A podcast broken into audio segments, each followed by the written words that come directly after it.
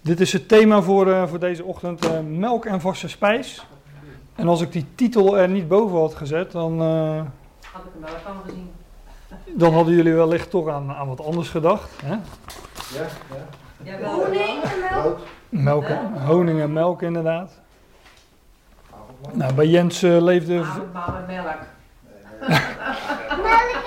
Bij Jens, eh, bij Jens leefde deze week nog, eh, nog het misverstand. Die, eh, die zag een, ik schrijf als een aankondigingetje in, de, in het lokale voor het lokale krantje. Waar, zoals je ziet, heel veel mensen op afkomen. en, ehm, dus die had het gelezen en die zei van melk, oh dat spijs, dat is, oh, dat is, dat is hartstikke vies. Want het is natuurlijk net Pasen geweest, dus dan in dat paasbrood zit van dat spijs. Dus eh, hij denkt dat het daarover gaat. Dus blijf vooral zitten, Jens. Luister goed. Ehm, maar eh, melk en vaste spijs is natuurlijk een, eh, een uitdrukking eh, uit de schrift. Daar komen we dan eh, straks vanzelf op. Ehm, waarbij ik ehm, moet zeggen dat eh, honing, dat zeg ik dan maar van tevoren, want ik weet niet of ik daar eh, uiteindelijk nog aan toe ga komen. Ik, ik denk het wel, maar ik, ik weet het niet helemaal zeker. Maar honing is, eh, is een uitbeelding in de schrift van die vaste spijs.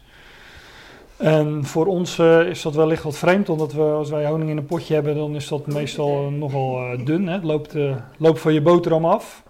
Hoewel ik zelf ook honing heb staan, die, eh, die, koop, die koop ik dan vaak, die wat dikker is. En dat noemen ze dan honingcrème. Nou, wat er nu daadwerkelijk in die eh, raten van die bijen zit, dat, eh, ja, dat weet ik eigenlijk ook niet. Ik heb geen bijennest in de tuin. Ehm, maar het is in ieder geval wel zo dat als je honing maar lang genoeg laat staan, dan wordt het steeds harder dus, en steeds vaster. En dan gaat het eh, kristalliseren inderdaad, dan gaat de suiker eh, kristalliseren. Ehm, ja, een ander misverstand wat, eh, wat ik, eh, waar ik zelf uh, debet aan ben natuurlijk, is dat eh, de melk in de schrift toch in de eerste plaats de moedermelk is. Maar ik wilde niet gelijk beginnen met een aanstootgevend plaatje natuurlijk. ja, flessenmelk is ook zo nep, dus... eh, maar in de, in, de, in de schrift gaat het over, eh, over eh, melk en vaste spijs. Hè? En eh, de, de melk is dan de moedermelk, nou, daar, komen we vanzelf al op. Ehm, we kennen ook een uitdrukking in de schrift melk en honing. Hè? Het land, en Israël was een land beloofd dat, ze, dat overvloeide van melk en honing. En dan, als ik dan, als ik dan denk aan wat die melk is, dan is dat, lijkt mij ook niet alleen maar de moedermelk. In ieder geval niet alleen maar de moedermelk van de mens, maar ook de moedermelk van, eh, van dieren. Want het, het duidt natuurlijk vruchtbaarheid aan, melk. Eh, want melk is nodig bij de voortplanting. Hè, en, eh, is voor baby's. En dan is het wellicht wel weer een juist plaatje, want nou ja, koeienmelk is dan ook, ook gewoon moedermelk. Ehm, ja, er zijn een aantal schriftplaatsen die, eh, die erover gaan, over eh, melk. Er zijn niet, niet eens zo heel veel, eh, heb ik gemerkt, tenminste in het Nieuwe Testament. In het Oude Testament dus, dus wel wat meer. Ik zei al, die uitdrukking een land overvloeiende van melk en honing, die komen ongeveer 20 keer tegen. Ik heb er 19 geteld, maar soms vind je een uitdrukking die, die erop lijkt, die net iets anders is. Dus dan, dan kom je alweer boven de 20 uit. Ehm, maar ook die melk en honing, hè, dat zijn letterlijke stoffelijke zaken die je kunt eten en drinken. Die staan natuurlijk weer voor de geestelijke dingen. Nou, daar wil ik eh, vooral ook op wijzen deze morgen. Ehm, waar is die melk een beeld van? Waar is die vaste spijs een beeld van? Ehm, en ook zo wat zaken die je daaromheen tegenkomt, eh, waar, is dat een, eh, waar is dat een beeld van? En ik, maar ik ga voornamelijk wat schriftplaatsen uit het Nieuwe Testament laten zien, waar, ehm, waar de apostel Petrus en Paulus het hebben over die, eh, over die melk en de vaste spijs. Ehm, ja, en dan eh, zou je zelf eens een, eh, een concurrentie moeten pakken, die begrippen op moeten zoeken in het Oude Testament, hè, waar die gebruikt worden, melk, vaste spijs of voedsel, vast voedsel honing. En dan, ja, dan weet je als het goed is enigszins waar het daar dan ook over gaat. We gaan eerst naar eh, 1 Petrus. 1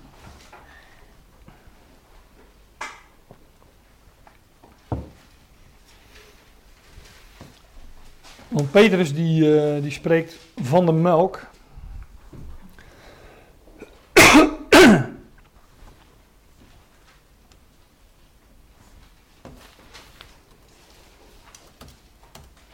Petrus 2 vers 2 is dat.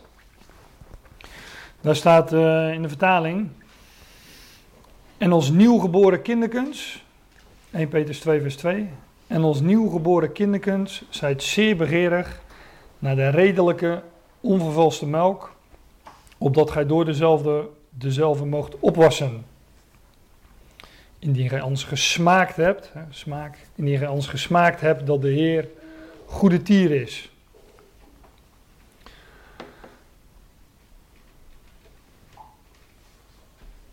Hier gaat het over eh, pasgeboren baby's. Ik laat de interlineair even meelopen. Eh, de, de schrift heeft een aantal woorden voor, eh, voor kinderen. Um, een onmondige is het Griekse woord teknon. Hier staat echt een ander woord wat, wat baby's betekent. Dan staat als, als pasgeboren baby's verlangt naar die logische, onvervalste, onvervalste melk. Waaruit meteen, opdat jullie door dezelfde mogen opgroeien, waar, waaruit je meteen een conclusie kan trekken dat, dat Petrus in ieder geval hier, hier heel positief is over die melk. Wees daar zeer begeerig naar, verlang daarnaar.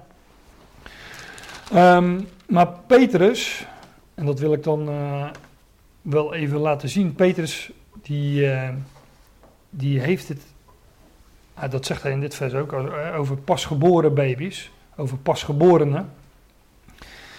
Um, kijk, wij kennen natuurlijk allemaal, um, we hebben allemaal, zoals ik jullie hier zie zitten, jullie hebben allemaal kinderen en eh, ik heb ze ook. En, nou, op één na dan.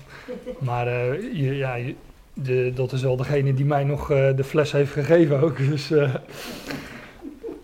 ik, uh, we, we, kennen allemaal het, het, het, het, het idee van een, van een baby die verlangt naar die melk. Hè? En als hij dat, zodra die dat, zodra die dat kind honger krijgt, nou, dan gaat het huilen, krijsen, schreeuwen. En wat ik nog van mijn kinderen weet, was dat als ze dan uh, richting borst of richting fles gingen, dan was het ook, dan ging heel dat lichaam ging bewegen en dan waren ze echt zeer begeerig inderdaad. En echt heel ongeduldig ook, als, het even, als ze niet heel goed aangelegd werden of hoe dat dan ook heet, of als die fles er niet gelijk, gelijk in zat. Nou, dat beeld gebruikt Petrus hier voor de gelovigen dat zij als pasgeboren, als, als, als uh, nieuwgeboren kindertjes, als pasgeboren baby's zouden verlangen naar die onvervalste, naar die onvervalste melk. En het beeld van het, uh, dat wij kennen van een baby is natuurlijk een uitbeelding van hoe dat geestelijk zou gaan. Daar, daar gaat het hier over. Maar Petrus heeft het dus wel over pasgeboren baby's. Dus de, het gaat hier over pasgeboren gelovigen. Hè, die jong zijn in het geloof. En omdat, daar had hij het eerder al, uh, al over in, in hoofdstuk 1, uh, waar hij in vers 3 bijvoorbeeld zegt. Ik ga niet die versen uitgebreid bespreken, maar ik noem even drie versen waar hij het heeft over geboorte. Gelooft zij de God en Vader van onze Heer Jezus Christus, die naar zijn grote barmhartigheid ons heeft wedergeboren tot een levende hoop door de opstanding van Jezus Christus uit de doden. Petrus zegt tot zijn lezers: hè, van, door de, de opstanding van Jezus Christus uit de doden zijn jullie wedergeboren. Hè, dus ook hier gaat het over die, uh, over die geboorte en daar, daar wijst hij ze op.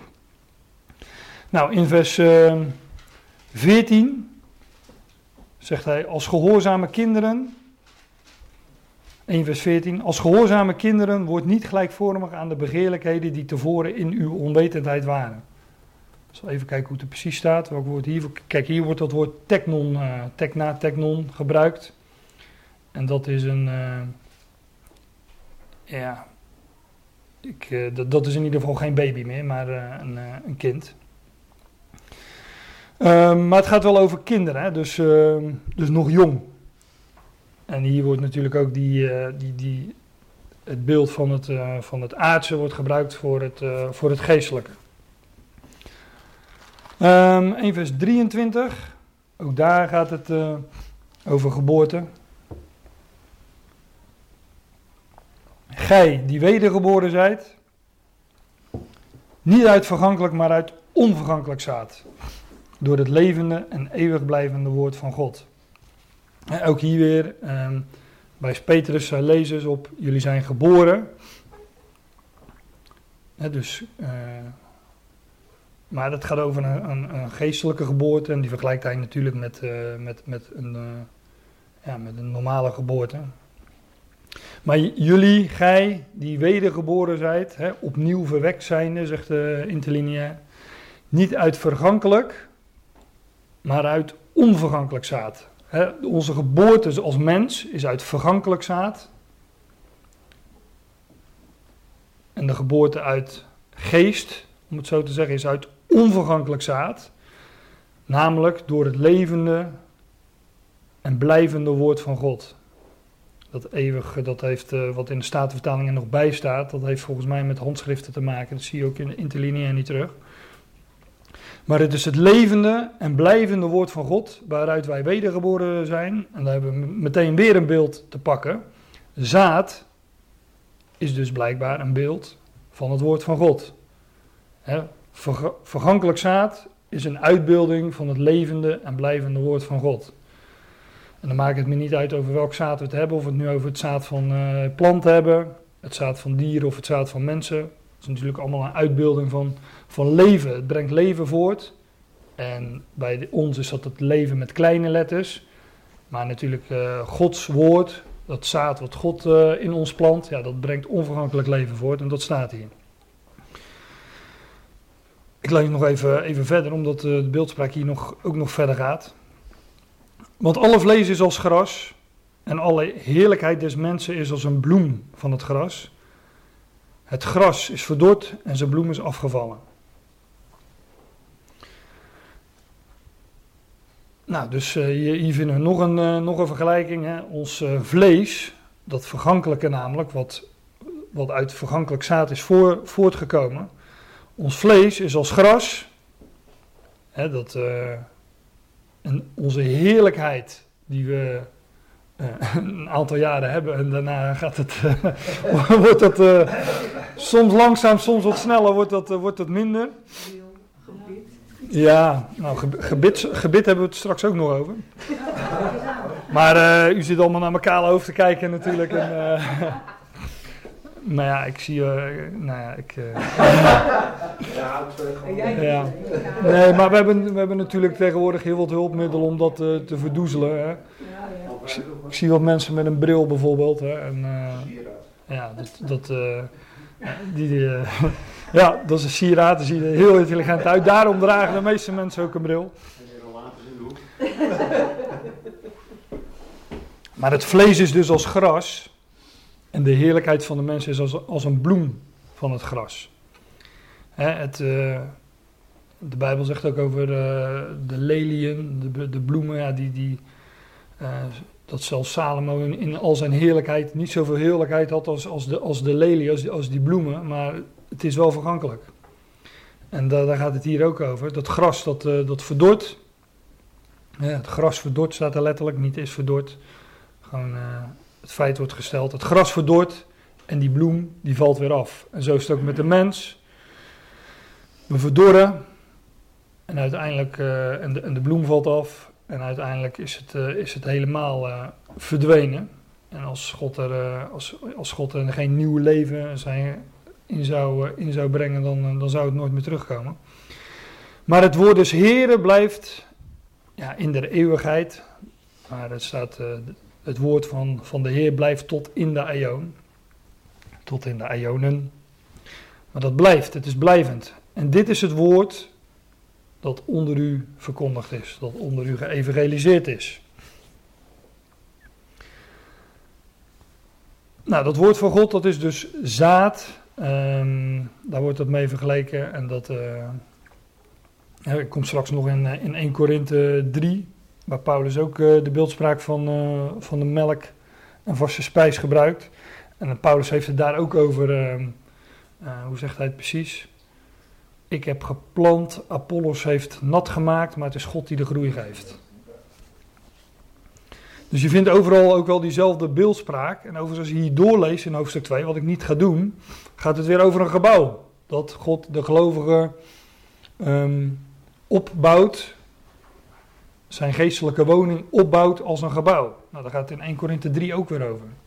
Het is wel frappant als je die hoofdstukken echt naast elkaar legt, dat het allemaal over, die, eh, over diezelfde dingen gaat.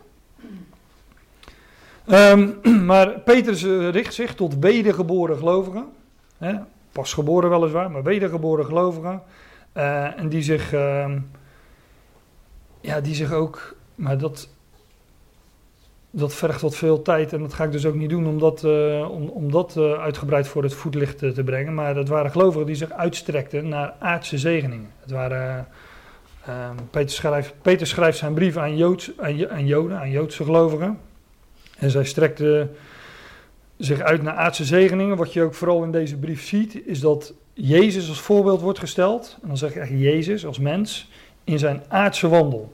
Ik zal eh, twee schriftplaatsen geven die, eh, die je mag noteren, want ik ga er niet naartoe.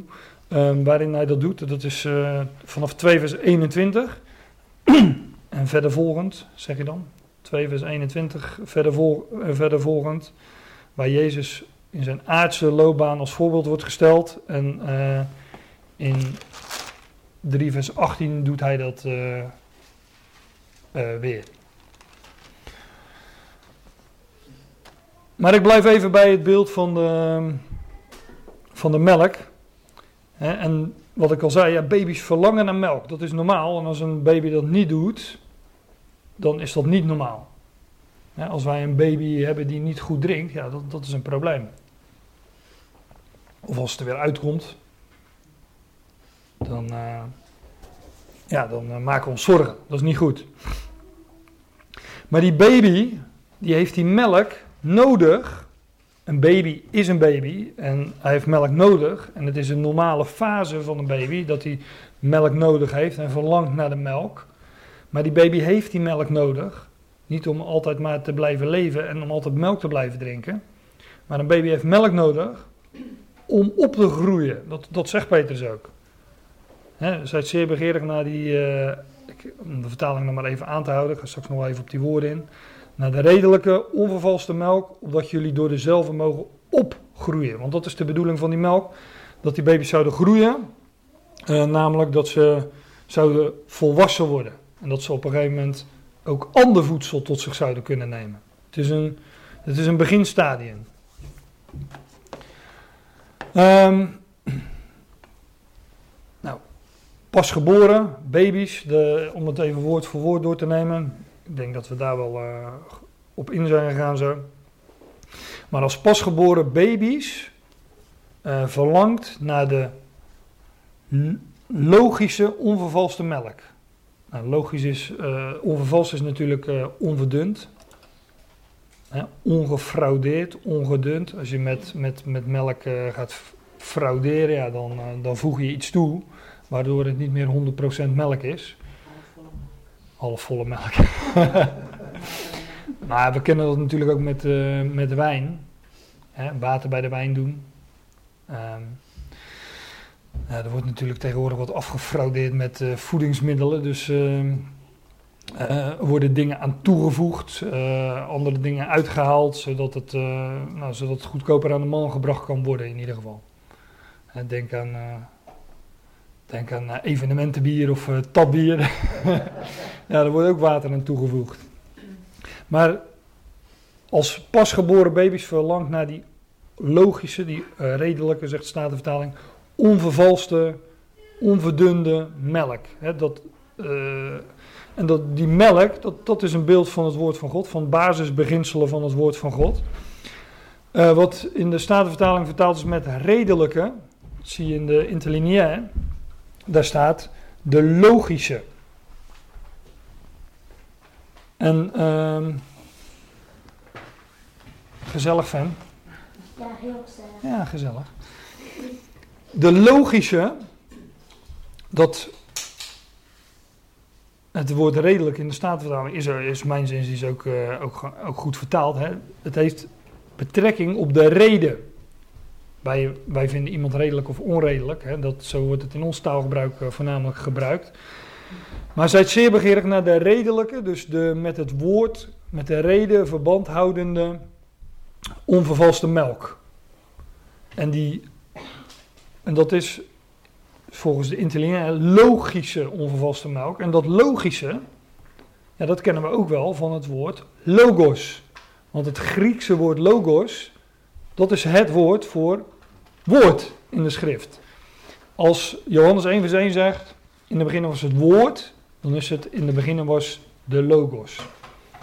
En uh, dit is het uh, bijvoeg, bijvoeglijk naamwoord van het woord logos. En dat woord komen we nog één keer tegen in uh, Romeinen 12. Laat ik dat dan ook nog even laten zien. In Romeinen 12. Dat, dat zegt ook wel wat over, die, over de betekenis van dit woord. Ik hou mijn hand bij 1 Petrus 2, want dan ben ik zo weer terug. Maar in Romeinen 12, daar staat uh, in vers 1. Ik bid u dan, hè, letterlijk, ik moedig jullie aan, ik roep jullie op.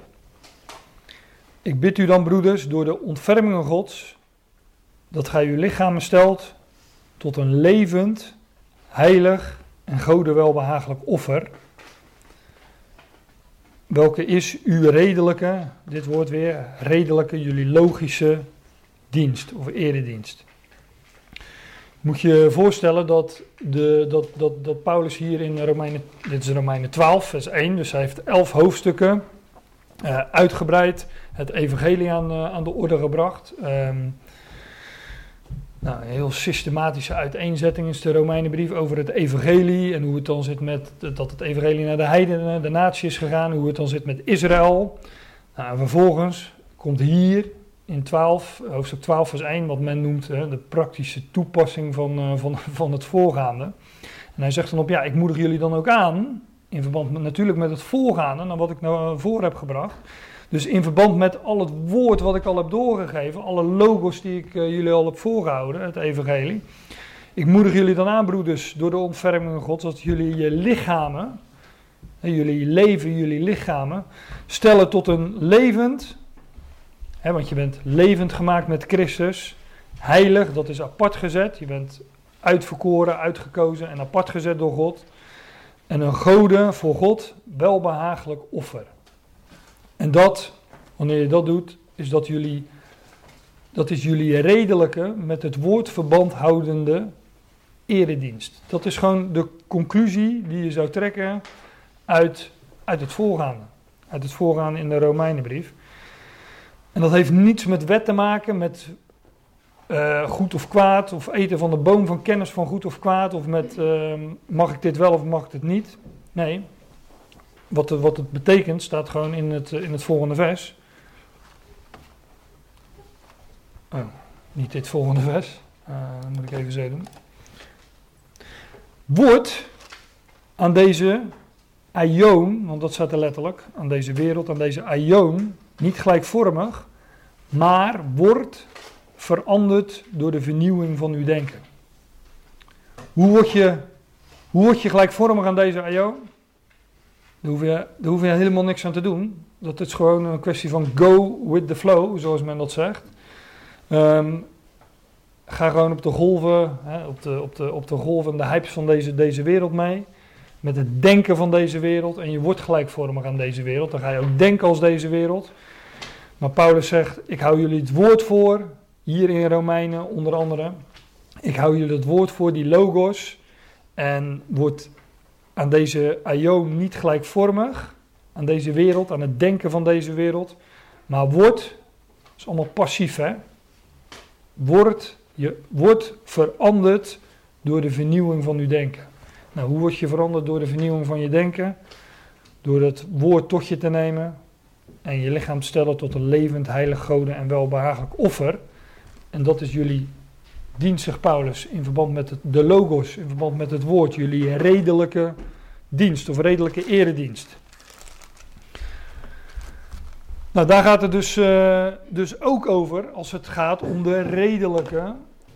En dan ben ik met één klik weer terug. eh, de redelijke, de logische, met het logos verband houdende, onvervalste melk. Die melk is een uitbeelding van het woord van God. Onvervals en onverdund. Opdat jullie door dezelfde mogen opwassen, opgroeien. Ehm, ik zie dat er een, het zal ook wel een, eh, een kwestie van, eh, van pardon, dat zal ook wel een kwestie van grondtekst eh, zijn, want in de Statenvertaling staat dat er niet achter, in de, in interlineair staat er nog tot in redding. Dat jullie door dezelfde mogen, mogen, mogen opgroeien tot in redding. Nou ja, hè, dat, maar ook dat is weer een, een loskomen van aardse zaken. Redding is natuurlijk, ehm, eh, hoe zeg ik dat? Dat, dat, woord, dat woord redding, wat in andere vertalingen behoud is, of in de Statenvertaling vaak vertaald wordt met zaligheid, oud-Nederlands. Dat is wel wat meer dan één keer de knieën, dus dan ga ik het heel kort samenvatten, maar dat is wel wat meer dan één keer de knieën hebben gebogen voor het kruis, hè, om het zo te zeggen. En eh, de Heer Jezus aanvaard hebben als je verlosser en zalig maken. Redding of behoud, ehm, ja, dat is, dat is, dat is ehm, alles wat daarbij komt, om het zo even te zeggen. Gewoon ons leven als gelovige, het leven wat je leeft als gelovige, de, de, de loopbaan die je loopt, die je gaat in geloof. En wat Romeinen 12 bijvoorbeeld noemt, de verandering van denken. Loskomen van die aardse zaken, niet gelijkvormig worden aan deze aion. Dan word je ook van die ionen, van het denken van die aion, gered. Ehm, nou, melk is de basisbehoefte van een baby, dat is eh, wel duidelijk. Het is ook de basisbehoefte, het beeld wordt hier gebruikt door Petrus van een gelovige, een jonge gelovige. Ehm,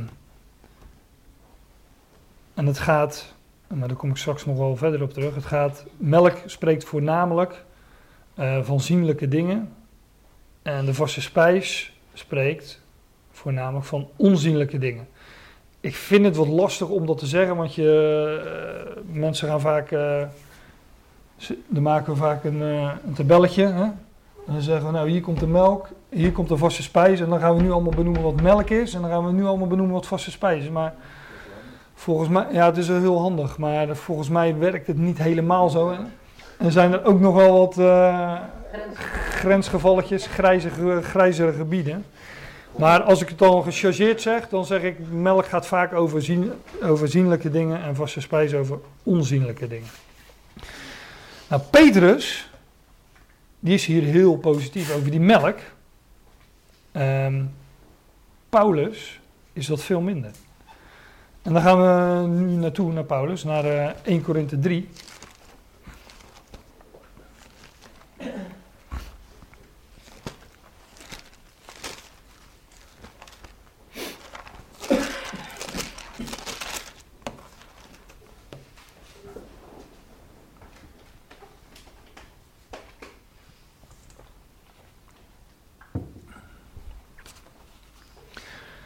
Ik lees, eh, ik lees die vers even. Ja, Fem. Oh.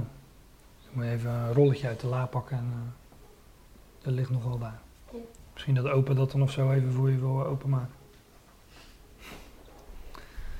Ehm 1 Korinthe 1 Korinthe 3 lees ik de eerste paar versen. Daar zegt Paulus, eh, en ik broeders, kon tot u niet spreken als tot geestelijken, maar als tot vleeselijken, als tot jonge kinderen in Christus. Ik heb u met melk gevoed en niet met vaste spijs. Want gij vermocht toen nog niet, ja, gij vermoogt ook nu nog niet, want gij, jullie zijn nog vleeselijk. Want omdat, dewijl, omdat onder u nijd is en twist en tweedrag, zijt gij niet vleeselijk en wandelt gij niet naar de mens. Want als de een zegt, ik ben van Paulus, en een ander, ik ben van Apollos, zijt gij dan niet vleeselijk? Wie is dan Paulus? Kijk, dit vers, vo- dit vers en het volgende vers had ik het zojuist over. Wie is dan Paulus en wie is Apollos? Anders dan dienaars door welke gij geloofd hebt en dat gelijk de Heer aan een ieder gegeven heeft. Ik heb geplant, Apollos heeft nat gemaakt, maar God heeft de wasdom, namelijk de groei, gegeven. Nou, tot hier maar even. Ehm, nou, we zien dus dat, eh, dat Paulus dus eh, eh, uit een iets ander vaatje tapt. Ehm, maar hij spreekt hier de Corinthiërs aan als jonge kinderen, zegt de Statenvertaling. De interlineair zegt onmondigen. Onmondigen in Christus waren zij. Maar dat is natuurlijk ook een baby. Hè? Een baby die, eh, die, die kan weliswaar verlangen naar de, naar, de, naar de redelijke onvervalste melk. Maar het blijft een, eh, en daar zeer begeerig naar zijn. En dat is ook een normaal proces, zo hoort het ook, ook in het geestelijk leven. Maar het is wel een onmondige, het is wel een fase die op een gegeven moment eh, voorbij moet zijn. Dus die Corinthiërs, die waren nog steeds onmondige gelovigen. Ehm, en zij zeiden dan ook van, eh, ik ben van Apollos, ik ben van Kefas. Hè. Ik heb het zelf ook al, eh, ik heb zelf ook al eh, meegemaakt dat ik aan iemand vroeg van, die- dat iemand zei, ik ben een gelovige. En dan, dan vroeg je van, nou, wat geloof je dan? En hij zei, ja, ik ben hervormd. of ik ben, eh, weet ik veel, eh, christelijk gereformeerd of eh, evangelisch. Nou, dan ben je dus eh, onmondig, zegt Paulus. ja. Is ook niet, is geen antwoord op de vraag trouwens. Maar, Ehm, maar het is je, ehm, ja, je, je, je verschuilt je dan ook wel achter een, eh, achter een, leer of een, een, een, een, een, eh, kaartenhuis van leerstellingen, laat ik het zo zeggen. Ehm, maar Paulus, want laat ik daar dan niet te ver op veel eh, over zeggen, maar Paulus die heeft het hier over, in vers 1 over vleeselijk en geestelijk. Hij zet het vlees tegenover de geest. En ehm, kijk, hangt vaak van de context, af in de schrift, wat, eh, wat de betekenis van vlees, want het kan ook zondig eh, zijn, zondig vlees. Maar hier gaat het over, eh, over gelovigen, onmondigen in Christus, die vleeselijk gericht waren en niet geestelijk. En hij zet hier de, het vlees tegenover de geest.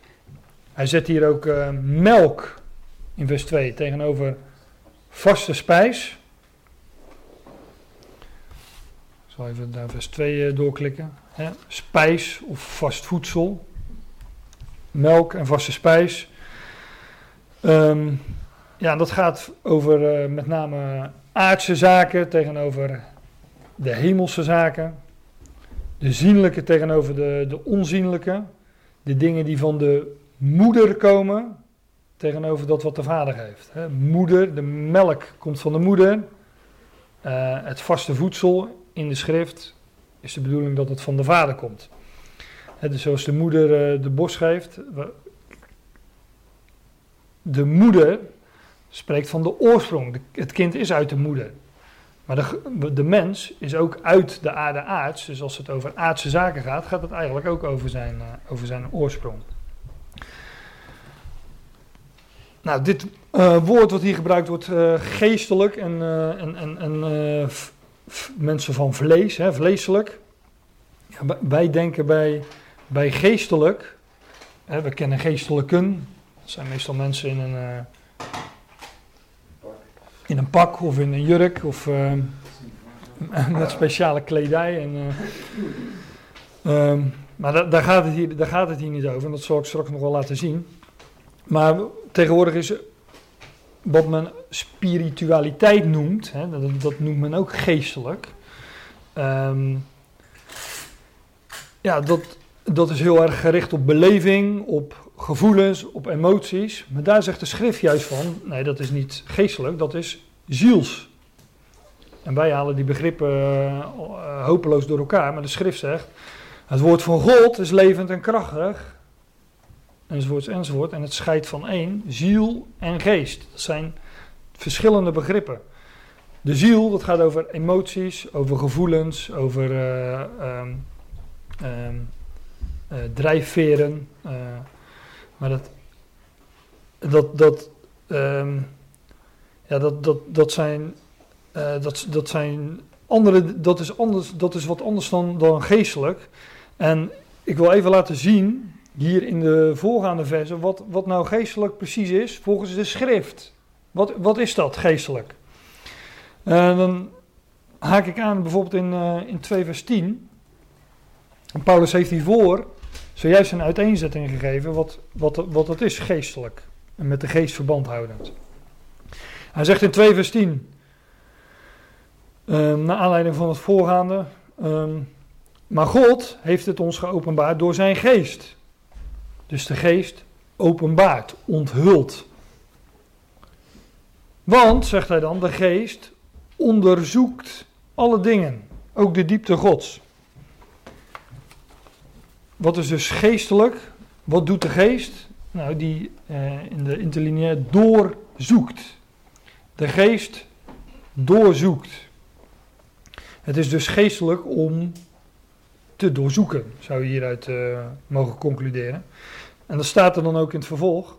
Want de geest onderzoekt alle dingen, ook de diepten van God, de diepten Gods. En diepten doorzoeken heeft ook weer met onderzoek te maken. Ons woord onderzoeken, ja, dat betekent dat je onder de oppervlakte kijkt. Je een spaatje dieper steken of uh, je haalt de bedekking weg en je gaat eens kijken van wat zit daar nu precies onder. Nou, dat is onderzoeken, dat is doorzoeken, maar daarvan zegt de schrift, ja, uh, God openbaart, God onthult de, ons uh, de dingen in zijn woord door, door de geest, want de geest onderzoekt en doorzoekt. Dus de geest onderzoekt. In vers 12, wij hebben niet ontvangen de geest van de wereld, maar de geest die uit God is. Opdat wij zouden weten de dingen die ons van God geschonken zijn. Wij hebben ontvangen de geest die uit God is, uit de God. Wij hebben ontvangen de geest die uit de God is, opdat wij zouden weten. dus het geestelijke, de geest, heeft alles met onderzoek, met doorzoek en met weten te maken. Het is ook in deze, juist in deze brief dat Paulus telkens weer naar voren brengt en die Corinthiërs voorhoudt, weten jullie dan niet? Hij doet een beroep op hun verstand. In vers 13 zegt hij,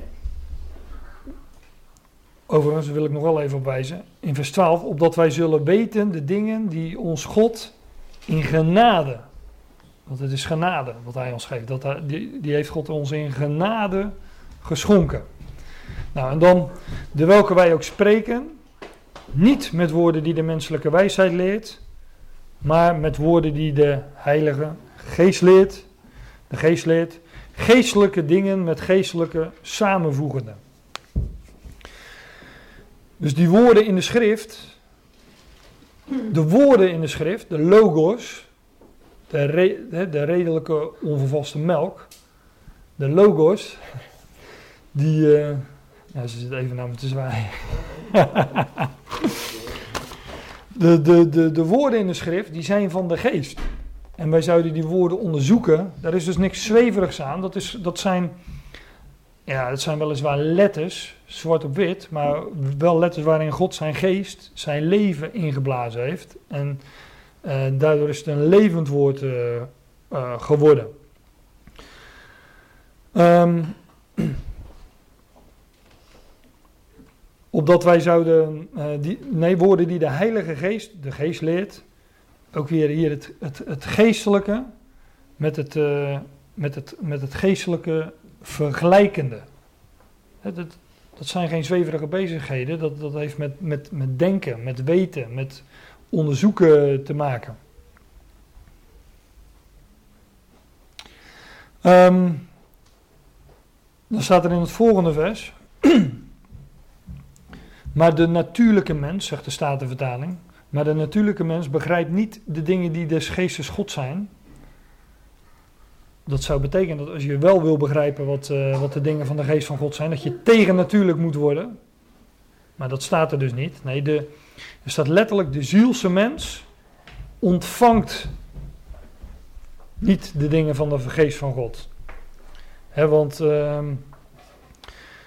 het zielse, is er niet om te begrijpen, maar het, het zielse inderdaad, dat ontvangt. Dat zijn emoties en dat zijn, eh, nou, wat ik net al aangaf, Eh, dat zijn, dat zijn ehm, ja, emoties en, ehm, eh, wat zei ik daar net over? Intuïties, ehm, beleving. Maar dat, dat, dat is wat de, wat, wat, wat de ziel doet. Dat, dat ontvangt ook. Dat, dat, eh, dat heeft met, met, met, met, ook met, wel met de zintuigen te maken. Maar het begrijpen en het kennen van dingen, ja, dat, dat gaat over geest, dat gaat over denken, dat gaat over weten, dat gaat over verstand. Dat staat hier ook. De zielse mens ontvangt, staat er dan letterlijk, ontvangt niet de dingen die van de geest van God zijn, want zij zijn hem dwaasheid en hij kan ze niet verstaan, hij kan ze niet kennen, staat hier letterlijk. Hij kan ze niet kennen, omdat ze op geestelijke wijze worden onderscheiden. Omdat ze op geestelijke wijze worden beoordeeld. Nou, dit woord, ehm, wat hier vertaald wordt met beoordelen, als ik dat eh, aanklik, staat er eh, beoordelen of vragend onderzoeken. Dat is natuurlijk ook zo'n woord. Dat is dus geestelijk. Ja, kan ik niks aan doen, Fem. In de pauze krijg ik, in de pauze krijg ik een nieuwe. Nee, ik kan het zelf pakken. Oké, ook goed. Maar dat vragend onderzoeken, dat komt nog in een eh, aantal schriftplaatsen voor. En een, eh, een, onder andere een hele bekende, hoop ik. Ik hoop dat jullie die allemaal kennen. In eh, Handelingen 17, daar staat dit over de Bereërs geschreven. Daar staat, en deze, die Bereërs namelijk, waren edele van gezindheid dan die in Thessalonica. Want zij ontvingen het woord met grote bereidwilligheid. En zij onderzochten dagelijks de schriften om te zien of die dingen zo waren. Nou, dat woord wat in, eh, hier in 1 Korinthe 2, vers 15 wordt, eh, wordt vertaald met eh, onderscheiden. Dat wordt hier vertaald met vragen, ja, in de Italiaan, vragend onderzoekende de geschriften. Dus zij ontvingen het woord met bereidwilligheid. Hè, het woord wat met hen gedeeld wordt. Nou, jullie doen dat ook eh, allemaal bereidwillig, eh, tot aan dit moment in ieder geval. Maar zij ontvingen dat woord met bereidwilligheid en zij onderzochten, ze vragend onderzochten zij dagelijks de geschriften. Hè, elkaar bevragen, de zaken met elkaar delen, elkaar bevragen. En, en, en, en daarvan zegt de schrift, ja, dat, dat is de geestelijke mens, dat is geestelijk.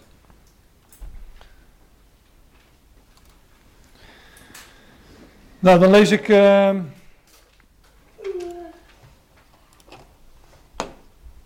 dan, eh, dan lees ik 2 vers, 2 vers eh, 16 nog even. Ehm, want wie heeft de zin? Wie heeft het. eh, verder. Wie heeft, het, wie heeft het denken, staat er letterlijk. Wie heeft de zin des Heren gekend die hem zou onderrichten?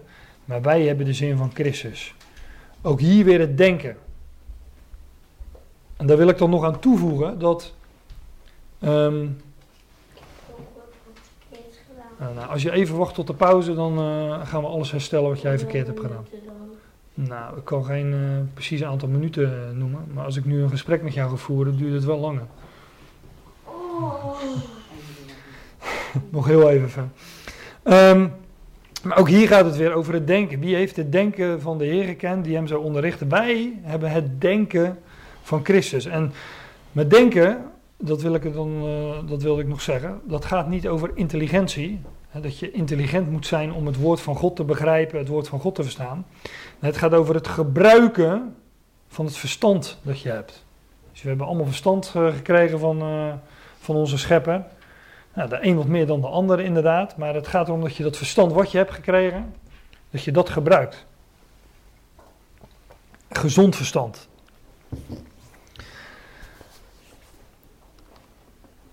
Nou, Paulus die heeft dan, want dit is de eh, aanleiding waar, waar, waar, waarover hij dan uiteindelijk gaat spreken in 1 Korinthe 3 over, hè, ik broeders, kon tot jullie niet spreken als tot geestelijken, maar als tot vleeselijken. En hij zegt die vleeselijken, dat zijn onmondigen, in Christus weliswaar, maar onmondigen in Christus. En ik kon tot jullie niet spreken als tot geestelijken. Hè? En dan wijst hij natuurlijk op het voorgaande. En ehm, nou, dat plaatst zo'n uitspraak als, eh, als een volwassene zegt van, nou ja, ik, ik weet het allemaal niet, ik, ik geloof als een kind. Plaatst dat ook wel, eh, dat plaatst dat ook wel in een ander, eh, ander daglicht. Hè? Want het is niet de bedoeling dat je altijd een kind zou blijven of een baby. Dat je op zou groeien en dat je op een gegeven moment vast, vast voedsel naar je, tot je zou nemen. Ik zei net al, op het gebit komen we straks nog, want dat is ook een mooie. Een mens, je begint met een melkgebit. En langzaam, maar zeker, ehm, komen daar, eh, eh, komt daar een vast gebit voor in de plaats. En dit is zomaar een plaatje dat ik van internet heb. Ehm, maar het is in ieder geval de bedoeling dat je op een gegeven moment, en de, de plaatjes variëren daar wat in, ehm, dat je op een gegeven moment een volledig nieuw en vast gebit hebt, blijvend voor de rest van je leven.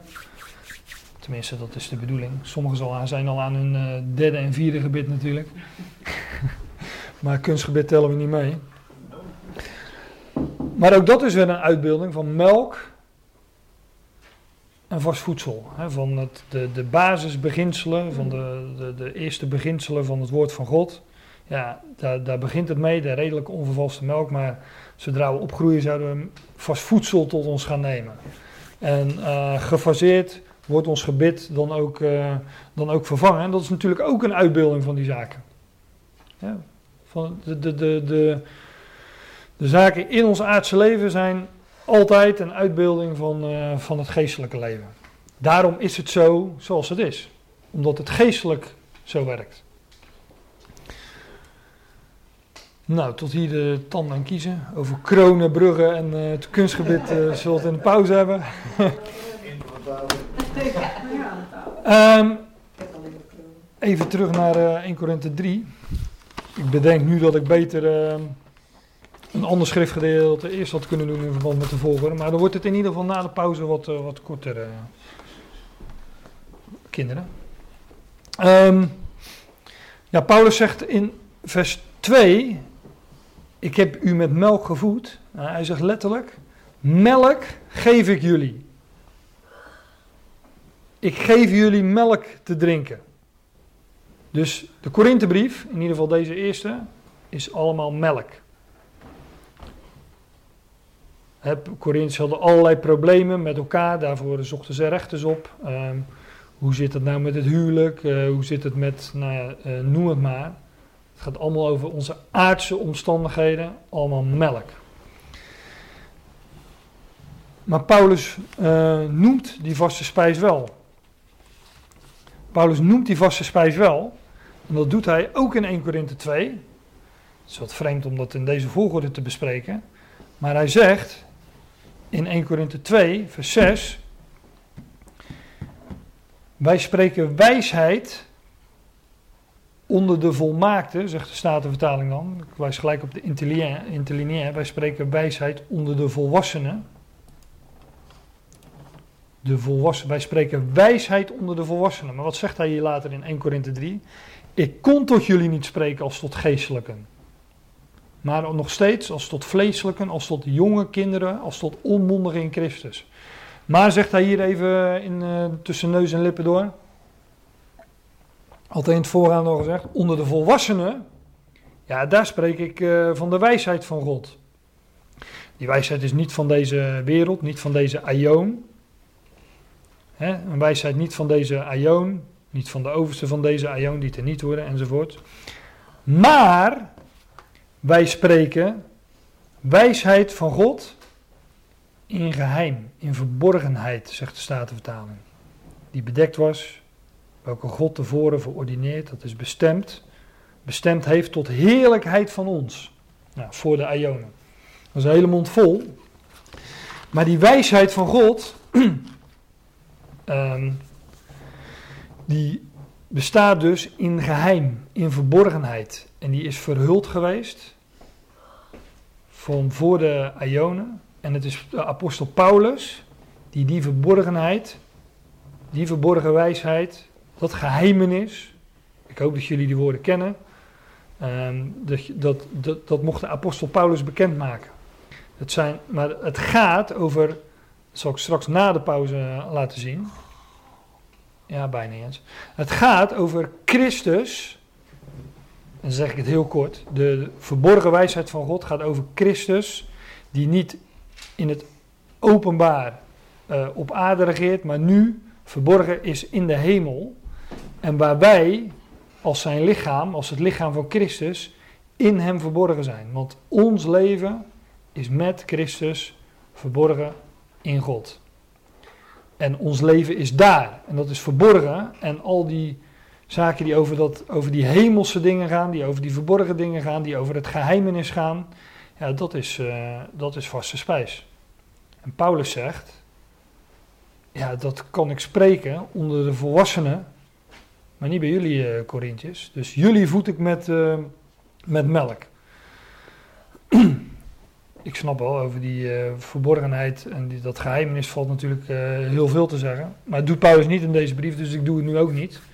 Wellicht als we het nog eens een keer over Efeze, Colossense, Filippenzen gaan hebben, dat we, ja, dat, dat we dan uitgebreid dus over dat onderwerp kunnen hebben. Maar hier gaat het er niet over. En ik haal het even aan omdat Paulus het wel benoemt. Maar hij zegt tegen die Corinthiërs, ja, aan jullie kon ik dat uh, niet geven. Jullie geef ik melk te drinken. En geen spijs, geen vast voedsel, geen vaste spijs. Want jullie konden dat, hè, jullie uh, vermogen niet, jullie kunnen niet, jullie kunnen dat niet aan, jullie kunnen dat niet hebben. Jullie konden dat niet hebben en jullie kunnen dat nog steeds niet hebben. Want, zegt hij dan in vers 3, Jullie zijn nog vleeselijk, want onder jullie is nijd, hè, jaloezie, twist, ruzie um, en tweedracht. Dat is volgens mij ongeveer hetzelfde, hè, ruzie. Zijn jullie dan niet vleeselijk en wandelt gij niet naar de mens? Hè, wandelen jullie niet overeenkomstig mens, zoals de mens in het algemeen wandelt? Wandelen jullie dan niet, als, jullie nij, als er onder jullie jaloezie is, twist enzovoorts. Wandelen jullie dan niet net als de overige mensen? Want Paulus, ik haal ze juist dat vers uit Romeinen 12 aan. Wordt aan deze aion niet gelijkvormig, maar wordt veranderd door de vernieuwing van jullie denken. Namelijk door het woord van God, daar word je door veranderd. Maar die, uh, die Corinthiërs waren er dus blijkbaar uh, nog niet, of niet voldoende volgens Paulus. Nou, en dan zegt hij ook hè, dat als de een zegt ik ben hervormd, de andere evangelisch en of christelijk gereformeerd, of van Apollos of van Kefas, dat je dan vleeselijk bent. Um, maar Paulus, daar sluit ik dan mee af voordat het pauze is. Uh, Paulus die noemt hier alleen de vaste spijs. Hij noemt hier alleen de vaste spijs, maar hij zegt dat kon ik bij jullie niet kwijt. Hij haalt het even aan in, uh, in 1 Korinthe 2. Maar hij zegt, jullie kon ik alleen maar voeden met melk. Nou, na de pauze meer daarover, want dan uh, wil ik ook naar een schriftgedeelte gaan waar. dan wil ik ook naar een schriftgedeelte gaan waar Paulus toch wel een, een duidelijk voorbeeld aanhoudt van wat vaste spijs is. En ik uh, ben nu snel uitgepraat en we gaan naar de koffie. We zullen verder gaan. Um, dat kunnen we doen in alle rust, want de, de onmondigen. Uh, zijn vertrokken. Degene die de kilometer zijn rechter en de linkerhand. Nou, dat weten ze inmiddels wel. Ja, dat weten ze wel. Ja, maar ja. De, Nou, dat, dat, nee, dat weten ze nog niet helemaal, het verschil tussen links en rechts. Want ik zat pas met Fem op de fiets, toen zei ik rechts en toen ging ze naar links. Dus Ja, foutje. ik zeg, uh, we moeten nog even erin stampen. Niet weet je. Ja. Maar- eh. Dat uh, terzijde. Um, voordat ik dan uh, naar een andere passage van Paulus ga, toch nog even een, uh, een schriftplaats in het Oude Testament. Jezaja 28.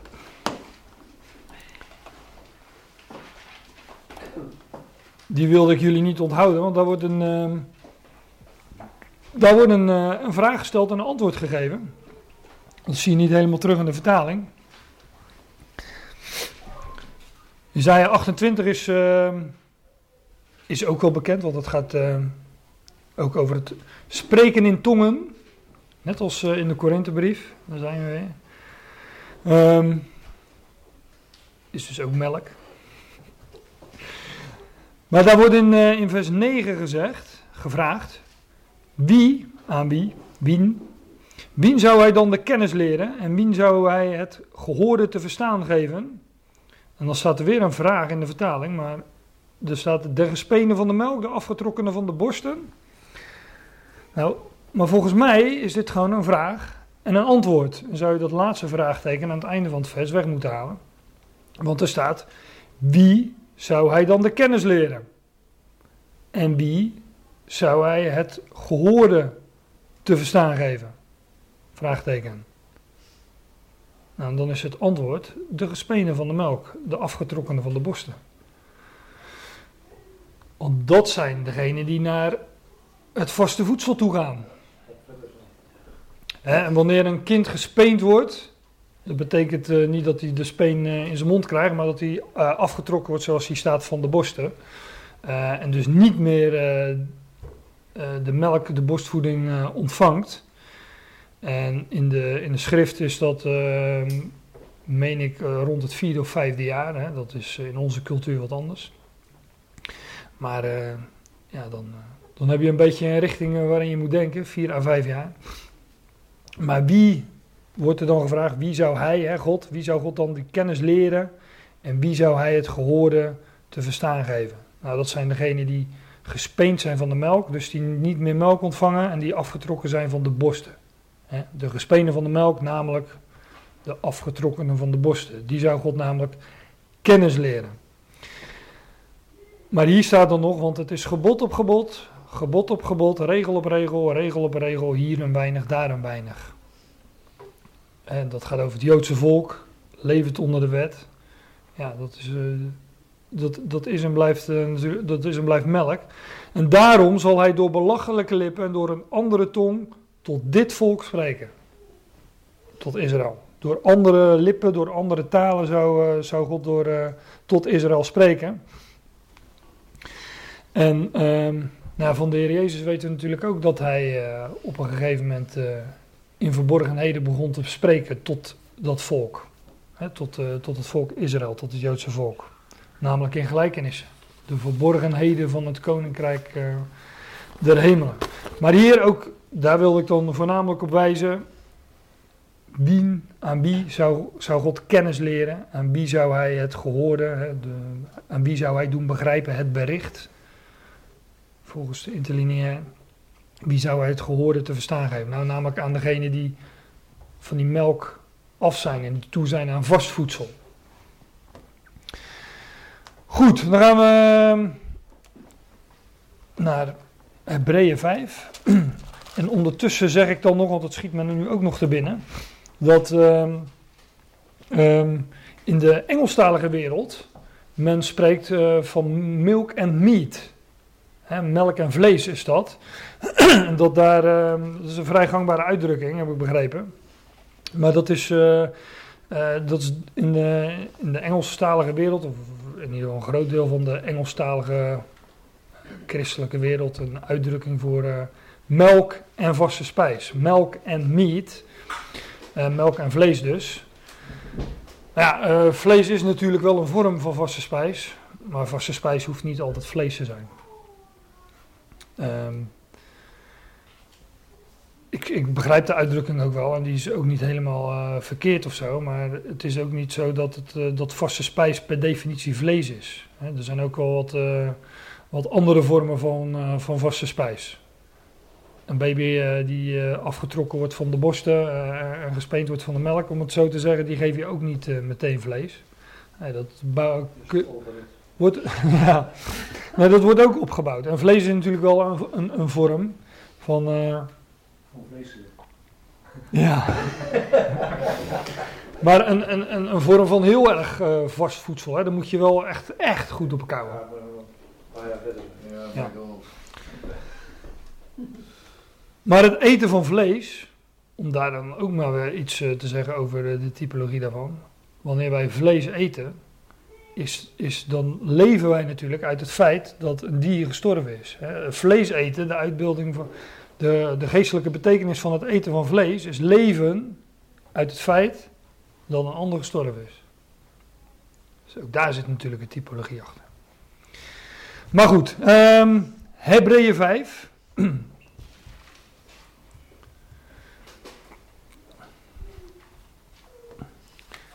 Kijk, Heb- He- Hebreeën is een. eh, nou, eh, in Hebreeën wordt vaste spijs besproken, dat gaan we straks zien. Maar ehm, dat, dat is natuurlijk ook een brief waar, die men over het algemeen ook wel moeilijk vindt. De Hebreeënbrief. En kijk, we, we, vangen nu aan in, eh, in hoofdstuk 5 en dan zegt Paulus in, tenminste ik ga ervan uit dat het Paulus is. Dat gaat over de zoon die gehoorzaamheid heeft geleerd. En dan staat er in vers 10, hij is van God, die zoon is namelijk van God genaamd, een hoge priester naar de ordening van Melchizedek. Nou, dit is hoofdstuk 5 van de Hebreeënbrief.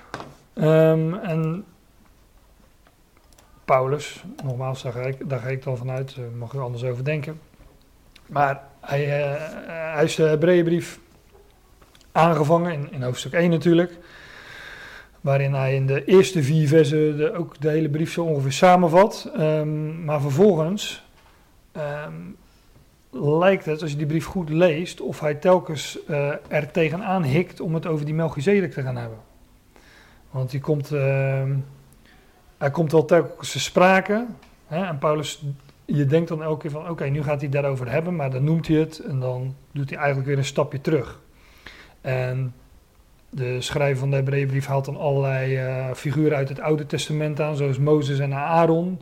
En hij gaat dan uitleggen waarom Christus, de zoon, meer is dan Mozes, meer is dan Aaron. Ehm, nou ja, enzovoort, enzovoort. Maar eigenlijk gaat hij pas in hoofdstuk 7 echt uitleggen wie Melchizedek is. Dus dat is nogal een, eh, een inleiding. Maar Paulus eh, schrijft Paulus schrijft aan, uh, aan Hebreeën. En dat waren gelovigen, um, wellicht dezelfde of uh, in ieder geval een soortgelijke groep als waaraan uh, aan Petrus schreef. die een, een, een, het waren Joodse gelovigen uit de Hebreeën. En zij hadden een bepaalde Messiasverwachting. En wat de schrijver van de Hebreeënbrief tegen deze Hebreeën gaat zeggen, is van joh, jullie hebben altijd een Messias verwacht, een koning die zou regeren in het openbaar, zienlijk, vanaf de troon in Jeruzalem. Maar dat gaat niet gebeuren, deze koning, deze koning zou zich niet openbaren, maar hij zou zich verbergen als hoge priester. Dan zeg ik het wel heel kort. Maar in plaats van de Messias die koning zou zijn op de troon in Jeruzalem, zouden zij een hoge priester hebben die verborgen was in de hemel. En dan verwijst de schrijver van de Hebreeënbrief bijvoorbeeld weer terug naar al die oud-testamentische figuren in uh, Hebreeën 11, hè, die galerij van geloofshelden. En dan zegt hij van ja, die leefden ook allemaal uit geloof. Abraham, Isaac, uh, Mozes, Simpson noem ik er altijd graag bij. Zij leefden allemaal uit geloof, maar, zegt de schrijver dan, ze zijn allen in geloof gestorven en ze hebben de belofte niet ontvangen. En de boodschap aan de Hebreeën is dus eigenlijk, jullie zullen allemaal sterven en de belofte, zoals je die altijd verwachten, niet ontvangen. Net zoals al die geloofshelden uit, uh, uit Hebreeën 11. Dus ook die Hebreeën zouden in hun aardse leven die belofte niet ontvangen, maar ze zouden sterven. Die koning zou zich niet openbaren, zou nog niet terugkomen van de hemel en zitten op de troon in Jeruzalem, maar hij zou zich verbergen als hoge priester achter het voorhangsel in de hemel. Nou, een lange aanloop dus naar uh, deze uh, hoofdstuk, dit, dit, hoofd, dit, hoofdstuk, uh, eigenlijk is het een zeven, maar hier, nou, hier gaat hij dus zeggen dat hij toch eindelijk over die dingen gaat spreken. Um, En wat hij hier dus ook zegt, is dat het uh, vaste spijs is. Maar ik, ik, ja, ik ga het maar gewoon lezen, want ik, ik, ik stotter een beetje, omdat er zoveel meer over valt te zeggen. Maar dat heeft, dat heeft die schrijver nou juist ook gedaan. En ja, als ik dat helemaal ga doen, dan kom ik ook niet meer aan het gedeelte toe waarin hij zegt van ja, we moeten nu eindelijk eens een keer verder. Dus ik zeg, we moeten nu wel even verder. En ik uh, laat de eerste hoofdstukken maar voor wat het is. En ik haak dan aan in uh, vers 10. De zoon is van God, genaamd een hoge priester naar de ordening van Melchizedek. En dan zegt hij, van de welke, van wie, wij hebben vele dingen, hij had er veel over te zeggen, en hij zegt het is zwaar om te verklaren. Het is moeilijk uit te leggen. Is het dan zo moeilijk dat, die, dat Christus eh, niet, in het, niet, niet zou regeren vanaf de troon in Jeruzalem, dat dat uitgesteld zou worden, maar dat hij zich nu zou verbergen als hoge priester in de hemel? Ehm, nou, wellicht is het, eh, ehm, gaat het wat minder makkelijk naar binnen als melk, hè, want het is vaste spijs. Uh, ik loop nu op de zaken vooruit, maar dat zegt hij straks. Misschien is het wel uh, wat, wat, wat, wat, moet er wat meer op gekoud worden, maar hij zegt niet dat het moeilijk is, dat het een moeilijke waarheid is. Nee, hij zegt hier, het is, wij hebben vele dingen en zwaar om te verklaren. Het is moeilijk uit te leggen, om te zeggen, omdat jullie traag om te horen zijn geworden. Dus op de waarheid op zich zegt hij niet, daar zegt hij niet van dat het moeilijk is. Nee, hij zegt het is moeilijk uit te leggen omdat jullie, Hebreeën, traag om te horen zijn geworden. En zoals uh, dit, dit woord traag, sloom, sloom in jullie gehoor. Dat is hetzelfde woord als uh, Lucas 24 wordt gebruikt uh, als uh, de heer Jezus zegt tegen die Emmausgangers. Van, o onverstandige en trage van hart, dat jullie niet alles geloven wat de profeten gesproken hebben. En dat heeft met, met geloof te maken. Ze waren traag in het gehoor geworden. En uh, ja, dus ook traag, om, uh, traag in geloof. Want, zegt hij dan, want gij, jullie, jullie horen, want daar, gij, daar gij leer, leraars behoorden te zijn vanwege de tijd. Ze hoorden vanwege de, de tijd die zij al, uh, nou ja, waarin zij al gelovigen waren, hoorden ze, hoorden ze al leraars te zijn. Dat je, dat je niet alleen maar uh, uh, voedsel consumeert, maar het ook kunt uitdelen. En dat bedoel ik niet dat je ergens op een kansel gaat staan, maar dat als iemand een, uh, een vraag uh, aan je stelt, bijvoorbeeld, dat je daar ook antwoord op kan geven. Of dat je, uh, of, of, dat je weet waar het antwoord te vinden is. Hè, dat je anderen daarop kan, kunt wijzen. Um, want daar, daar leraars te zijn vanwege de tijd, hebt wederom van nodig, jullie hebben weer nodig, dat men u leren welke de eerste beginselen zijn van de woorden Gods. Dus zij hadden die eerste beginselen van de woorden van God. Hier staat de, de elementaire dingen. De elementaire, de basisbeginselen van het woord van God. Die hadden zij gehoord. Maar ze waren traag geworden in het horen. Traag in het geloof. En nu zegt de schrijver van ja, jullie hebben weer nodig dat jullie, men, dat, dat, dat, dat jullie onderwezen worden in die basisbeginselen, in die elementaire dingen. Dus ze hadden dat ooit eens gehoord, was, ja, ja, en uh, in blijdschap ontvangen, um, maar nu um, ja, moesten, ze, moesten ze dat weer horen. Jullie zijn geworden, zegt, uh, vervolgt het vers, jullie zijn geworden als die melk van noden hebben. En niet vaste spijs. Niet vast voedsel. En hier is weer die melk en die vaste spijs. Zie je maar dat ook Paulus hier weer niet zo, of in ieder geval de schrijver van de Hebreeënbrief, ook hier weer niet zo heel positief is over die melk.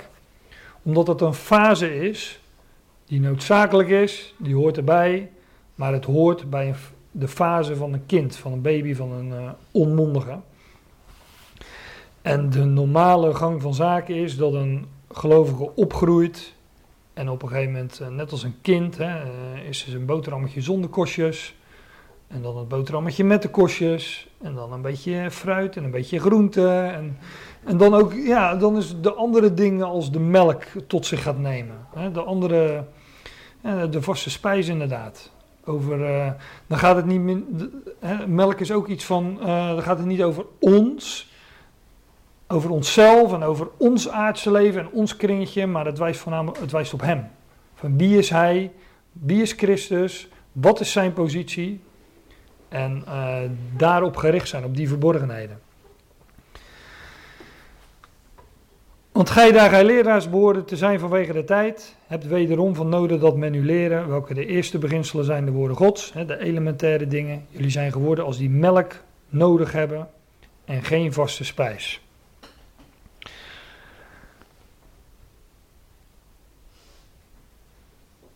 Maar Paulus zegt hier, eh, de, eh, Paulus zegt hier van, ja, die vaste spijs, dat, dat, dat wil ik maar, eh, dat, dat, dat, dat wil ik jullie maar voorhouden, maar ik, ik kom daar niet toe. En, ehm, nou ik lees even verder. Want een ieder die aan de melk deelachtig is, ieder die deel heeft aan de melk, die is onervaren in het woord der gerechtigheid, want hij is een kind. Ook hier weer het onmondige. Dus ieder die deel heeft aan de melk, nou ja, op zich is de redenering heel logisch. Een kind drinkt melk, een geestelijke, een gelovige die het woord van God tot zich neemt, wat weliswaar het woord van God is, de redelijke, maar redelijk, hè, de redel, het is de redenen van God, maar het is melk. Ja, zegt Paulus, die is onervaren. Want hij, want hij is nog een kind, hij is nog onmondig. Nou, ehm, dat woord der gerechtigheid, ehm, ja, dat, dat, is in het verband van deze brief, gaat het over, uh, over wie Christus nu is. Namelijk hoge priester verborgen in de hemel. En zoals de hoge priester onder het oude verbond op grote verzoendag het aardse heiligdom binnenging, namelijk de tabernakel, het heilige der heiligen. Zo is Christus eenmaal het ware heiligdom ingegaan, namelijk de hemel zelf, zegt uh, deze Hebreeënbrief. Ja, en dat is dus vaste spijs. En hij doet daar, Christus, een werk. Onzienlijk, maar hij doet een werk aan ons. Hij reinigt ons, hij heiligt ons, hij zet ons apart. Uh, hij doet verzoening voor onze zonden, zoals uh, de, de schrijver van de Hebreeënbrief zegt. Zoals die hoge priester met dat bloed dat heiligdom binnenging, zo is Christus het ware heiligdom, de hemel binnengegaan. En hij reinigt ons daar vanuit die positie van onze zonde. En dat is, uh, en dat is dus vaste spijs. Het verborgen werk van Christus en wie Christus nu is.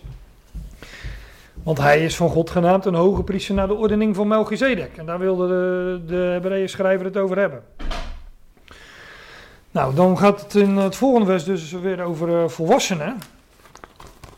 Een kind drinkt melk, een onmondige drinkt melk, een baby drinkt melk, maar de volwassenen, in de Statenvertaling vertaald met volmaakten, maar voor de volwassenen echter is de vaste spijs.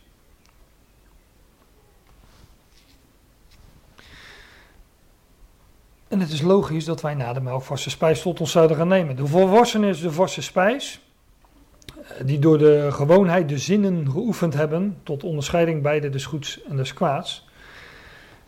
Kijk, voor de volwassenen staat hier is het vaste voedsel. Voor degene die door gewenning, vanwege gewenning, de zintuigen geoefend uh, hebben. Betekent ook dat vaste spijs, het totje nemen van vaste spijs, dat dat uh, wat onwennig kan zijn. Nou ja, uh, dat kennen we allemaal uh, van de kinderen die we gevoederd hebben. Dat is wat onwennig. Dat eerste stukje boterhammen zonder kost wat ik uh, net uh, noemde wat erin gaat. Ja, dat, uh, hè, dan zie je dat gezicht van dat kind gaat... Eh, wat, is, wat is dit? Wat heb ik nu in mijn mond? soms komt het er wel uit.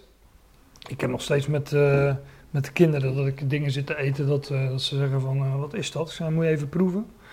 Nou, dat willen, dat willen ze dan ook wel. En dan zie je ze dus ook denken van... vind ik dit nou lekker of vind ik dit niet lekker... Hè, uh, dus dat, dat, maar dat is, sommige dingen moet je, dat zeggen we ook, moet je ook leren eten. Of leren drinken. Maar sommige dingen moet je leren eten. Hè. Nou ja, koffie moet je, koffie had ik het gewoon over, koffie moet je leren drinken. Ik bedoel, wie vindt er nou koffie, wie vindt nou koffie meteen lekker? Maar je moet, dat moet je leren, moet je door gewenning je zintuigen oefenen. Nou, dat is met, dat, met het woord van God ook zo. Ja, som, soms denk je van, uh, ik, ik, ik moet zeggen dat weet ik nog van mezelf. Um, toen ik, uh, dat, dat, is, dat is wel enige tijd geleden, maar toen ik de eerste keer uh, um, eh, bijbelstudie deed of bijbelstudies luisterde van anderen. ehm, ehm, terwijl ik nog in een, eh, eh, een evangelische gemeente zat. Het ging ook over Melchizedek. En op een, ik dacht, wie is nou die Melchizedek, joh? En waar, waar, waar, waar, heeft die man het nou heel de tijd over? En, eh, op, maar op een gegeven moment dacht ik van, ja, nu moet ik het weten ook. Dus toen ben ik studies echt over dat onderwerp op gaan zoeken. Nou ja, dat was wel even eh, wat lastiger verteerbaar dan, eh, dan, de, dan de melk, zeg maar. En ja, daar moet je wel even op kouwen. En het is niet zo gelijk dat, dat het altijd heel makkelijk binnenkomt. Nee, dan moet je tot je nemen en eh, nog eens over nadenken. En de een die zit wat, eh, die, die zit wat sneller eh, vol dan de ander. Dus die, nou, die moet dan wat minder nemen. Zoals de schrift zegt ook van te veel honing eten is ook niet goed. Je moet, eh, je moet het rustig aandoen en de een kan meer eten dan de ander. Het manna, waarvan ook wordt gezegd dat het smaakt als honing. Daar wordt ook van gezegd, in ieder verzamelde nadat hij nodig had. Dus verzamel wat je nodig hebt. kauw er rustig op en eh, als je snel verder wil, eh, ga je snel verder. Slik je door en dan ga je verder. En als je nog wat langer moet kauwen, kauw je wat langer. Het zijn allemaal beelden uit, het, gewoon uit ons normale leven die ook geestelijk, op geestelijk gebied van toepassing zijn. De volwassene is dus voor de volwassenen is de vaste spijs, die door, eh, ja, dat zijn door degenen die door gewenning de zintuigen geoefend hebben. En ehm, ja, tot onderscheiding beide des goeds en des kwaads. Ehm, als ik hier denk, als ik hier zou moeten zeggen wat goed en kwaad is in het verband, dan zou ik zeggen van het gaat over melk en vaste spijs. Het goede is de vaste spijs en eh, het kwaad is de melk.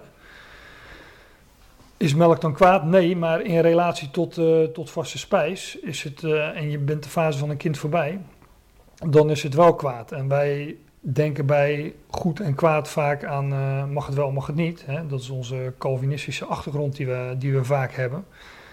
Ehm, maar daar gaat het hier niet over. Daar kan het niet over gaan. Want Paulus zegt in een andere brief, eh, ook Korinthe overigens, alle dingen zijn mij geoorloofd. Dus, eh, maar niet alle dingen zijn nuttig. Dus daar zou het wel over kunnen gaan. Is het nuttig of is het niet nuttig? Hè? Is het goed of is het kwaad? Is het nuttig of is het niet nuttig? Overigens, ehm, kijk, bij, bij ons is dat, dat taalgebruik goed en kwaad is, is wellicht heel zwart-wit. Maar eh, in de schrift is het vaak ook een, relatie tot. Als het gaat over eh, Jacob en Esau, zegt, eh, zegt, zegt God in, via de apostel Paulus in Romeinen. Jacob heb ik lief gehad, Esau heb ik gehaat. Heeft hij Esau dan gehaat zoals wij het woord haat uitleggen? Nee. Ten opzichte van Jacob is Esau terzijde gesteld en was Jacob uitgekozen. Nou, dus ehm, ehm, hier gaat het niet over, het, eh, over, over de wet of over het eten van de boom van kennis van goed en kwaad, om dat, om dat zo te, te zeggen. Maar als je het mij vraagt over die melk en vaste spijs. En anders, eh, als, ik, eh, als ik de Korinthebrief ernaast zou leggen, dan gaat het over nuttig of niet nuttig. Maar niet over mag het wel, mag het niet. Want alle dingen zijn mij geoorloofd, eh, zegt, eh, zegt Paulus. Nou, ik lees nog even verder. Ik heb nog vijf minuten. Eh, daarom, nalatende het beginsel der leer van Christus, laat ons tot de volmaaktheid voortvaren. Ook hier weer volwassenheid. Paulus zegt dus, die, die melk, het begin van de leer van Christus, het begin van het woord van Christus, dat ga ik nu nalaten. Dat ga ik nu, dat, eh, dat, daar hebben we het nu genoeg over gehad. Hè, jullie hebben weliswaar weer nodig dat je met melk gevoed eh, wordt, maar dat, dat, ja, dat, dat, dat, dat- die melk heb ik je al gegeven. Ik, ik moet nu verder. Dus ik ga na de, het begin van de leer van Christus, die eerste woorden van God, die elementaire dingen, die ga ik nu achter me laten. En ik ga het nu over de, niet over de melk hebben, maar over de vaste spijs, namelijk over Christus, die hoge priester is naar de ordening van Melchizedek. En ik ga niet wederom leggen het fundament van de bekering van dode werken en van het geloof in God enzovoorts. Ehm, ja, hier. eh, over dit vers, dit vers wordt ook wel eens anders uitgelegd. Dat, dat hij niet zou zeggen dat ehm, ik ga niet wederom leggen het fundament van de bekering van doden, dat er zou staan dat ik ga niet verwerpen, want het woord katabole, dat betekent, eh, ja, dat zie je ook hier in de interlineair neerwerpen, de nederwerping der wereld, als je die eh, term kent, die, eh, dat is hetzelfde woord. Dus dan zou Paulus hier zeggen, niet verwerpende het fundament van de bekering van dodenwerken, van de leer van dopen enzovoort. En dat geloof ik ook, want hij verwerpt dat niet. Ik bedoel, het is melk, het is redelijke onverwalste melk, het is het woord van God, dus hij verwerpt het niet. Maar gaat het ook hier niet opnieuw weer leggen, weer neerleggen, dat fundament. Hij gaat het niet, niet opnieuw weer eens allemaal een keer voor het voetlicht brengen, hij gaat het alleen nog even noemen. Want hij wil verder, hij wil uh, verder van de melk naar de vaste spijs. Zij zegt daarom nalatende het beginsel der leer van Christus, nalatende het uh, begin van, van het woord van Christus, van die elementaire dingen. Laat ons tot de volwassenheid, tot het vaste voedsel dus voortvaren. Niet wederom leggen het fundament van bekering, ja, van bezinning. Bekering is ook zo'n uh, religieus beladen woord. Maar van bezinning van dode werken. Van geloof op God. Van de leer der dopen. Van oplegging van handen. Van opstanding van doden. En van het eeuwig, het Ionisch oordeel. Hij zegt dus dat dit allemaal melk is, de dingen die hij hier noemt. Dus bezinning, bekering van dode werken, geloof in God, een leer van dopen, oplegging van handen, opstanding van doden, het eeuwig theonisch oordeel. Hij zegt, dat is allemaal melk. Dat ga ik niet opnieuw neerleggen, dat fundament. Ik ga nu, we gaan nu uh, tot de volwassenheid voortvaren. We gaan nu verder met, met vast voedsel, met vaste spijs.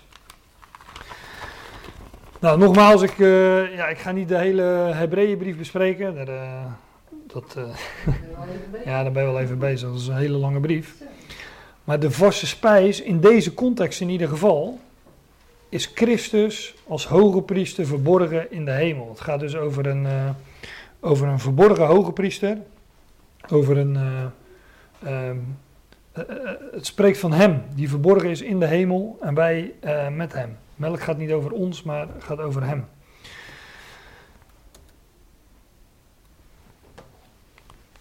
Even kijken, ja, ik. Uh, waar zou het over melk en vaste spijs hebben? Ik zei al, ik weet nog niet of ik toe ga komen aan, aan de honing. Um, ik, ik had nog naar schriftgedeelten zoals uh, dat van Simpson kunnen gaan, waar uh, Simpson in de verscheurde leeuw een uh, bijennest vond met honing. En dat hij die honing at hij ook. Ik had naar 1 Samuel 14 kunnen gaan, waar Jonathan van de honing eet. Ik hoop dat jullie die geschiedenis kennen. Hè, waar Saul verboden had, hij had het volk met een gelofte bezworen dat niemand mocht eten totdat ik mij aan mijn vijanden gewroken heb. He, dus Saul als beeld van de wet, ik zeg het even heel snel, ik doe een gelofte en uh, jullie eten niet totdat ik me aan mijn vijanden gewroken heb.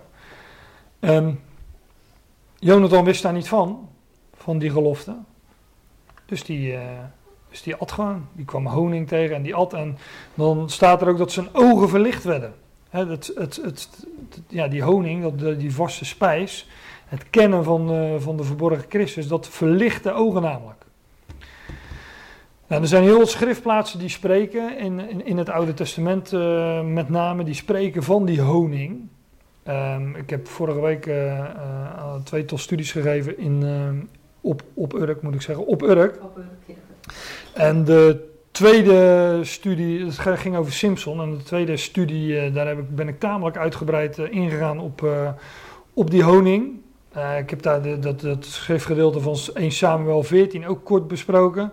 Ik heb daar uitgelegd ook de, de, de, de beelden die je allemaal vindt in een, een bijenvolk. Hè, dat een, een beeld is van het, ook van het volk Israël. Um, en waar, waar die honing een beeld van is, namelijk van de vaste spijs, van de verborgenheden in het woord van God. En uh, ja, die, die geschiedenis van, van, van Jonathan, die heb ik daar ook aangehaald. Hè, dat Jonathan uh, verlichte ogen uh, kreeg. Nou, daar hebben we nu dus eh, daar hebben we nu allemaal geen tijd meer voor. Maar wat ik nog wel, eh, waar ik nog wel mee wil afsluiten, daar ben ik eh, vorige week ook mee afgesloten. Is met een schriftgedeelte uit Efeze. Eh Efeze 1. Die heb ik op, eh, op het scherm.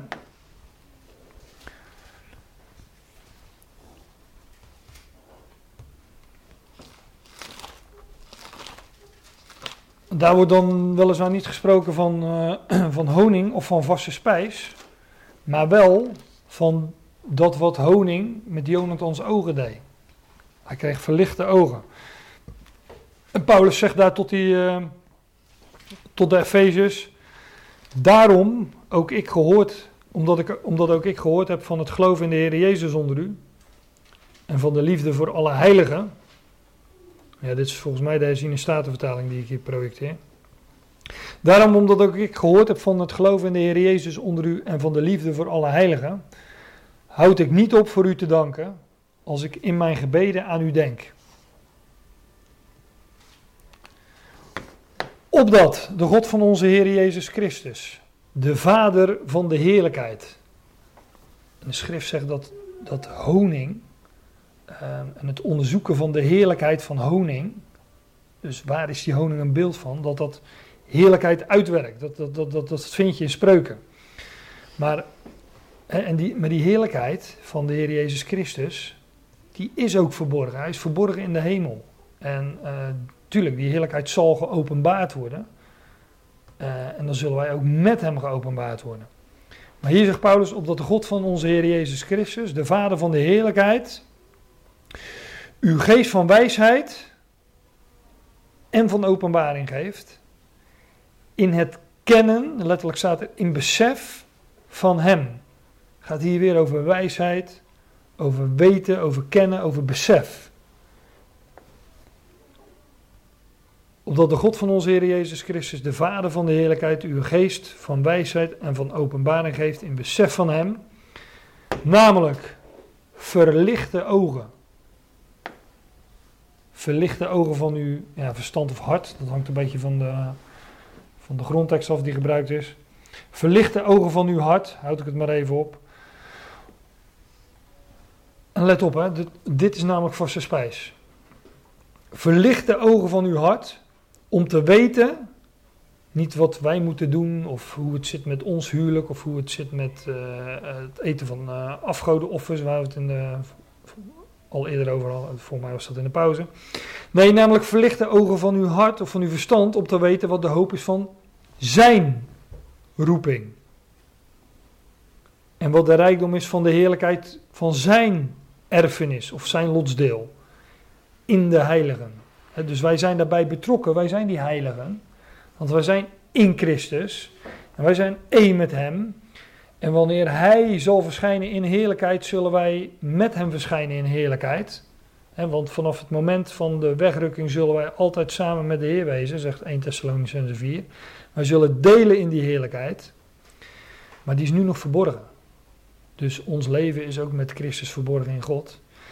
Maar Paulus bidt voor die Efeziërs, en uh, uh, dus ook voor ons, want wij behoren tot dezelfde groep om verlichte ogen van jullie verstand of van jullie hart, zodat jullie zouden weten wat de hoop van zijn roeping is. Wat is zijn roeping? En wat is de rijkdom van de heerlijkheid van zijn erfenis in de heilige? Nou, dat is uh, waar het uiteindelijk allemaal uh, om gaat. En met deze woorden wilde ik dan ook, ook maar afsluiten.